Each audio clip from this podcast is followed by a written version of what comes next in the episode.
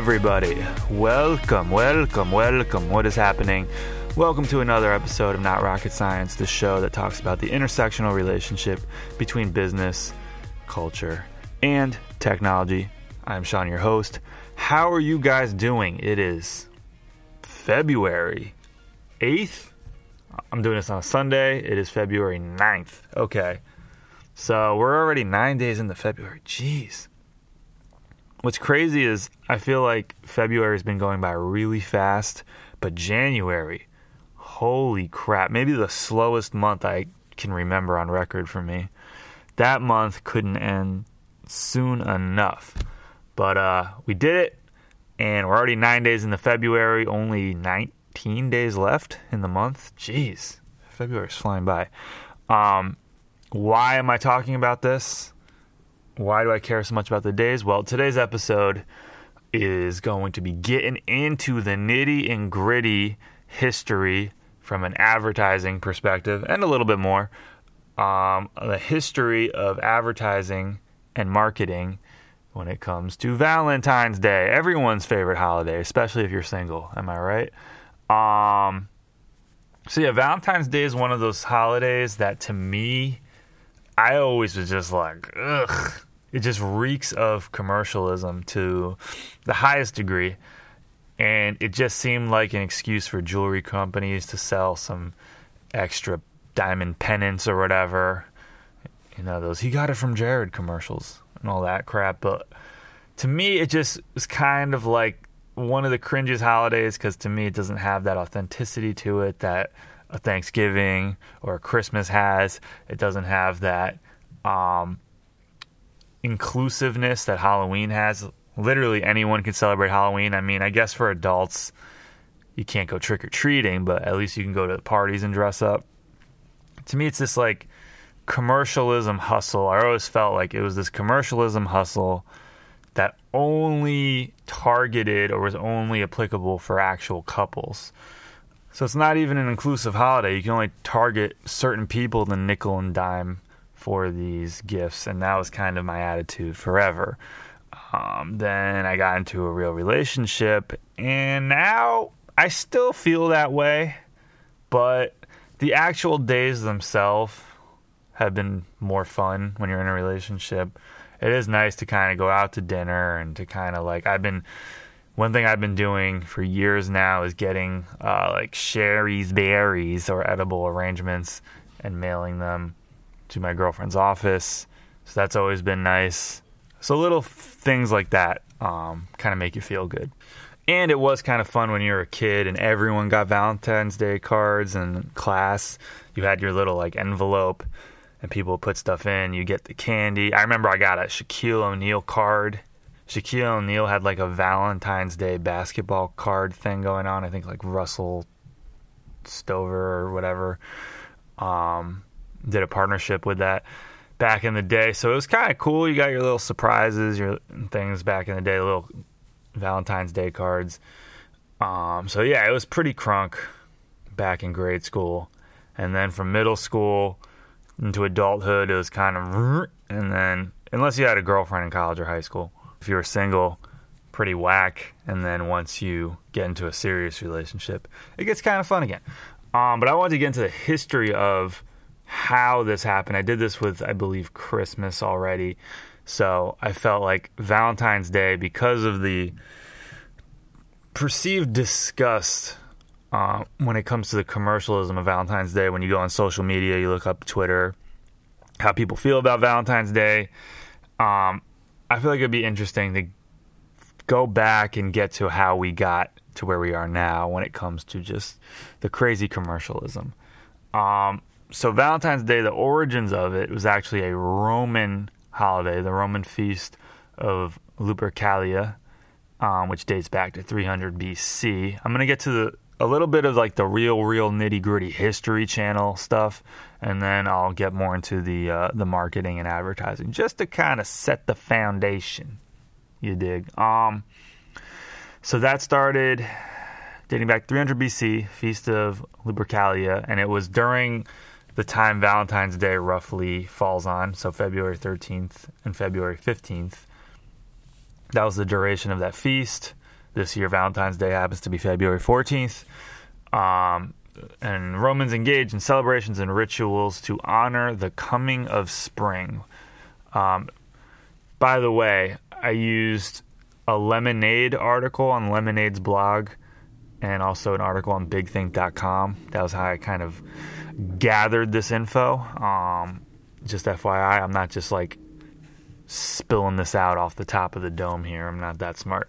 So, there was this feast, and Romans did all kinds of crazy type ish during this feast. So, they did a bunch of rituals, which often involve sacrificing a dog or a goat and using its skin to whip women, an act that was believed to increase their fertility. See, this is why, like, when people are Bible thumping to uh, justify their positions in debates, I can't take it seriously. I understand the principles of religion being inherently good things, but when people get into treating everything in these old texts as gospel, I think about things like this. You know, whipping women with goat and dog parts as an act to believe to increase their fertility. The bro science back then was just so hard. It was so strong that I just cannot take old things very seriously. I just can't do it. Anyway, in addition, Lupercalia debuted the ancient version of a blind date. Huh. Men's and women's names were drawn via a lottery and randomly matched to spend the holiday together. If they fancied each other at the end of the feast, they would marry soon after. That is a big jump. Blind date to marriage in a span of three days? Jeez, Romans. Romans didn't play. Um, what's also crazy is people married so young. Like some of these people are like 12. So again, old times, a little crazy. Can't take them too seriously. Uh, and then in terms of the name, there's obviously Saint Valentine. Um, a lot of the name Valentine's Day has to, or the reason why it's a thing, has to do with martyrdom, martyrdom, um, martyrdom, martyrdom, martyrdom, martyrdom. But there seems to be some debate over exactly what the true lineage of this is. There's a written account of St. Valentine's of Rome's imprisonment for performing weddings for soldiers who were forbidden to marry and for ministering to Christians persecuted under the Roman Empire. Um, so that's that's like the most popular theory behind how Saint Valentine became such a popular name. According to legend, Saint Valentine restored sight to the blind daughter of his judge. All right, that's that's where the sainthood and the superpowers come into play. And he wrote her letter signed "Your Valentine" as a farewell before his execution. Okay, so that that sounds pretty uh, valid to me as far as how the term Valentine started to sprout up. The Feast of Valentine was established by Pope Gelasius. I probably said that wrong in AD 1496 or 4, 496, 496 to be celebrated on February 14th in honor of the Christian martyr St. Valentine of Rome, who died on that date in AD 269. Okay. So that's kind of how the term Valentine got its kickoff. Um, and then eventually, Pope Gelasius switched up the holidays remix and no longer said that the Feast of Lupercalia would happen at that time. It would be replaced with an observation of Saint Valentine, hence Saint Valentine's Day, which set the tone for the holiday of sending each other love messages. then it kind of went, you know, dormant, kind of did its thing for a couple centuries, and it got popular in Europe, evidenced by Shakespeare putting it in both Sonnet 18 and then in uh, Hamlet, where the character Ophelia recites a song about a young lady's experience on Valentine's Day and include lyrics like Tomorrow St. Valentine's Day and To Be Your Valentine. Also, um, Geoffrey Chaucer, writer of the Canterbury Tales, amongst other famous works, also mentions St. Valentine's Day um, in a poem called The Parliament of Fowls. And then also, Charles, Duke of Orleans, wrote what most people consider to be the first documented Valentine's Day card when he was going to prison, I believe, to his wife in 1415. Anyway, that's the old OG history when it came to the holidays. Um, but by that point, so in the 1700s and 1800s, the holiday started taking shape um, to what it is now. By this point in the uh, 1700s into the early 1800s in Europe, it was very common for people to exchange love letters with one another and in uh, aristocracies where people had more money, pretty common at that point for uh, people buying expensive gifts for others and presenting them to what they're calling their Valentine. And then also writing some sort of poem or a love letter that they recite while exchanging these expensive ass gifts that the townspeople couldn't afford, which is why townspeople just wrote little messages. Um, that kind of spread to the US, obviously, because that was the time where people were starting to immigrate to the US and the Revolutionary War happened and yada, yada, yada. So Valentine's Day naturally just kind of started to adapt here in the US into the 1800s. And then around 1847, things started to get busy. There was this lady named Esther Howland. That is an OG name if I've ever heard one. And she's the one that was like, I could make money off these suckers. Um, even in the United States at that time, it was now very common on Valentine's Day, on Valentine's Day to exchange small tokens and uh, little love notes. That was tradition at this point. And she, Esther, business minded Esther, was uh, intrigued by the whole idea, and she became infatuated with the idea of manufacturing Valentine's Day cards in the U.S. She was the first person to really come up with the idea of turning this tradition, this little holiday, into a business, and she instinctively believed that there would be an American market for formal, kind of nicer designed cards with English style greetings. So she kind of gathered the materials, tested things out paper, high quality paper, lace. Um, she created what now is considered to be the earliest American Valentine's Day greeting cards. And if you look at them, they kind of look like something that was the blueprint for what a typical romantic Valentine's Day card looks like now. So, talking about entrepreneurship and how it's dominated by males perceivably, well, not Valentine's Day. Talking about hashtag boss bitch, that is Esther Howland. She got rich before the Civil War off this stuff. She graduated from Mount Holyoke College. She was college educated at a time when very few people went to college. And um, she got first first batch put out. She got five thousand dollars worth of orders right off the bat. And within a few years, she built her business into a hundred thousand dollar a year enterprise. Now, that doesn't sound like much now, it's not bad if you're, you know, a single business, single one man shop, one woman shop business, but $100,000 back then So I don't know exactly when uh, she hit that 100K mark. It doesn't really say in any of the articles that I read about this, but it started in the late 1840s and it says a few years later. So let's just guess here and say 1853. All right, let's just roll with that. That gives her about five years to do this. It said a few years. So that's like an extra year on top. I, I think of a few as three years. So I don't know. That's two extra years. All right. So if we put this in on the inflation calculator, which is one of my favorite, I love using the westegg.com inflation calculator. Just when I watch old movies or movies that are like period pieces and kind of see what things cost now. Mad Men is a great one for that because they talk about what they make in terms of salary. It's pretty interesting.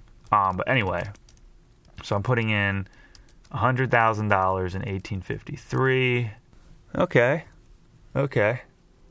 Now that would be over $3 million. It'd be $3,112,787. So that's pretty damn good. That's pretty damn good.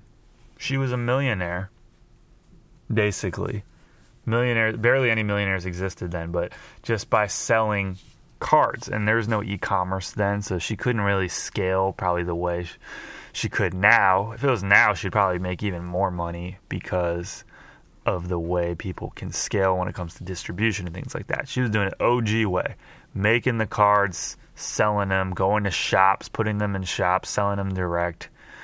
Um, she didn't have the distribution technological advances that exist now. So, Esther, get your money. She did the damn thing and became basically a millionaire. Basically, a millionaire just selling little holiday cards that were a little classier, a little nicer than the ones that people just scribble in with their crappy, crappy El Cheapo run of the mill 1800s ass paper, right? Um, moving on. Moving on up. What else happened at this time? So, besides Valentine's Day cards taking off at that time, even earlier in England in 1822, so this is still in the Europe land, um, Cadbury chocolates created their first heart shaped box of chocolates for Valentine's Day. Uh, what else? In 1866, those conversation candies were developed for the first time in New England by Oliver Chase and Daniel Chase, they're brothers. They used vegetable dye to print words on various confections. Now, they weren't the ones you get now that were heart shaped. I think these were just like circular or something, but writing little love notes on candies started all the way back to 1866, which is a lot it's a lot longer than I would have guessed if someone was like guessed when these things first came out. So it's pretty good. Um, there was also the first print advertisement for Esther Howland's holiday cards in 1850. That was in the Worcester Spy. And uh, in 1870, Howland incorporates her booming card business and changed it to the New England Valentine's Day Company um, which operated out of her home and was an assembly line compromised by her friends. So this was a, for all purposes, a multi-million dollar business that she was running out of her home with her friends doing the assembly line. So, you know, they were doing their arts and crafts and everyone was eating. Everyone was eating. They were making what would now be a $3 million business in their damn bedroom. That is crazy. Eventually, those operations were moved out of Howland's home um, to a factory in Worcester, Massachusetts. That same year, the company publishes the Valentine Day First book, which contained 131 verses that people could cut out and paste inside of the cards that came without a greeting, or those with a greeting that the buyer didn't like. So she was getting into other business ideas where you can create your own cards um, by buying an entire Valentine's Day kit. That is a business mind right there. That is a that she might be my favorite entrepreneur. The more I read about this lady, the more I'm intrigued. I like what I'm seeing. Um, yeah, so she created an empire in Valentine's Day cards. And then, you know, the competition got steep eventually, and Berlin and Jones from down in New York City started getting into the game, and a lot of other competitors started getting into the Valentine's Day card game. So she kind of lost her stranglehold or monopoly on the industry. That's going to happen. That always happens. But um, Worcester, Massachusetts eventually became like the hub for Valentine's Day cards because other businesses were starting to uh, manufacture cards there. Um, and then in the late 1800s, like the 1890s into the early 1900s, that's when the candy rush started. That's when Hershey's um, was founded and started producing chocolates for Valentine's Day. Um, 1902, that's when those conversation candies got their heart shape, which is still a long time ago. 1907, that's when Hershey's Kisses started and became kind of the go to Valentine's Day candy. Um, and then from there, things started really exploding.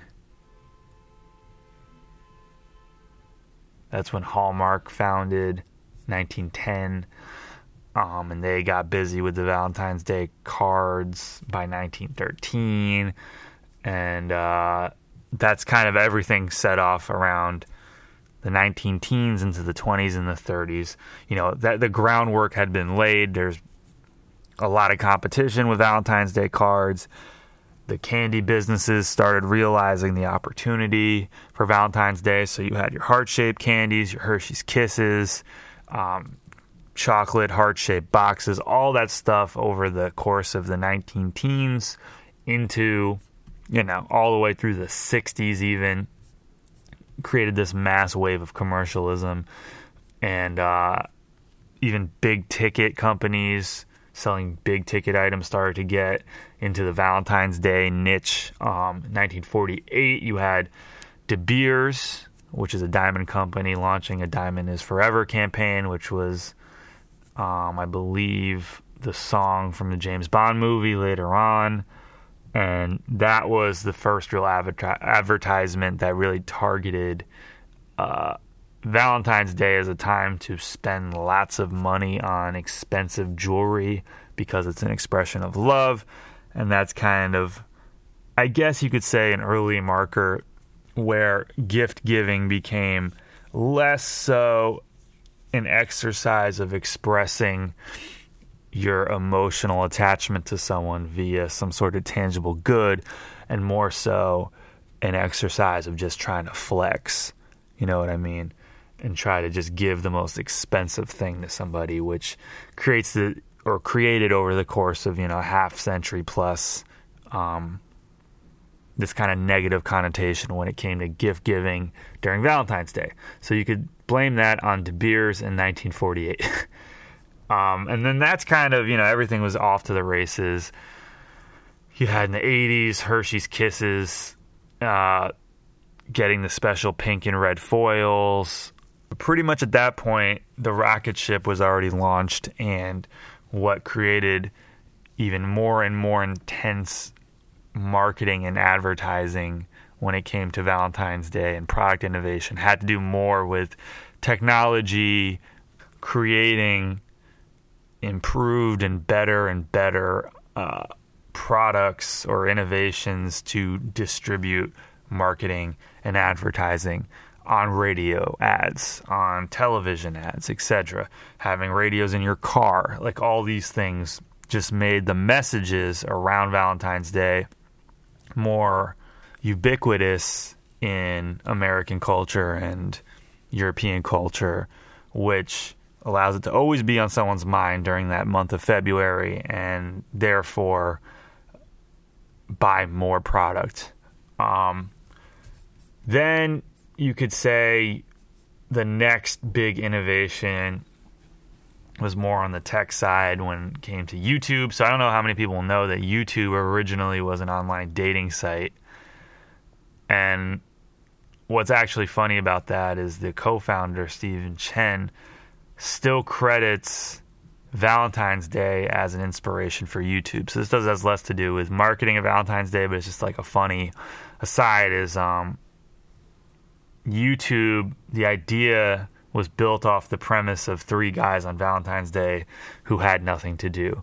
So they created YouTube, which was a dating site, and then they pivoted it to a video sharing site, and then it became what it is now.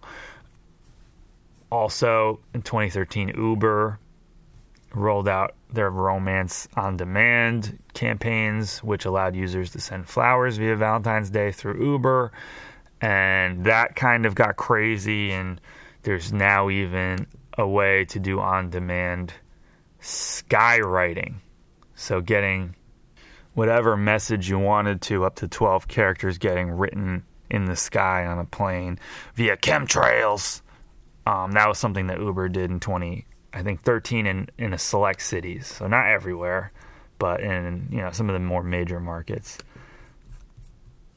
And then now you know with Netflix and Chill, there is uh, customized content given to you on your apps that all are circulated around the premise of Valentine's Day, and then based on your user data, they give you the rom coms that you are supposedly itching for the most. So and that's kind of the next wave of Valentine's Day marketing and advertising. It's about taking your user data and giving you options based on said data, which you know, you can question the morals of, but that's kind of the way the world works now. So it is what it is. So that's kind of a brief history of Valentine's Day marketing, but the real sweet spot or the real time when stuff really started to get popping was the 1850s with Esther Howland being a genius and doing the Hallmark thing 50 years before Hallmark, Hallmark even was a thing. So yeah, I thought that's pretty interesting. Um, just so when you're, you know, watching TV this week, you're seeing Valentine's Day ads left and right, and you're like, this is so annoying. At least now you know why it's so annoying and the history of the annoyingness that is Valentine's Day advertising. That being said, I have it marked in my calendar when I have to go and get my Valentine's Day gifts. I hatched out my whole Valentine's Day plan right before I did this podcast. So I'm in it with you guys. I'm right there with you guys having to coordinate this thing. And you know what? It can be a little stressful leading up to it, but the day of, it's pretty cool.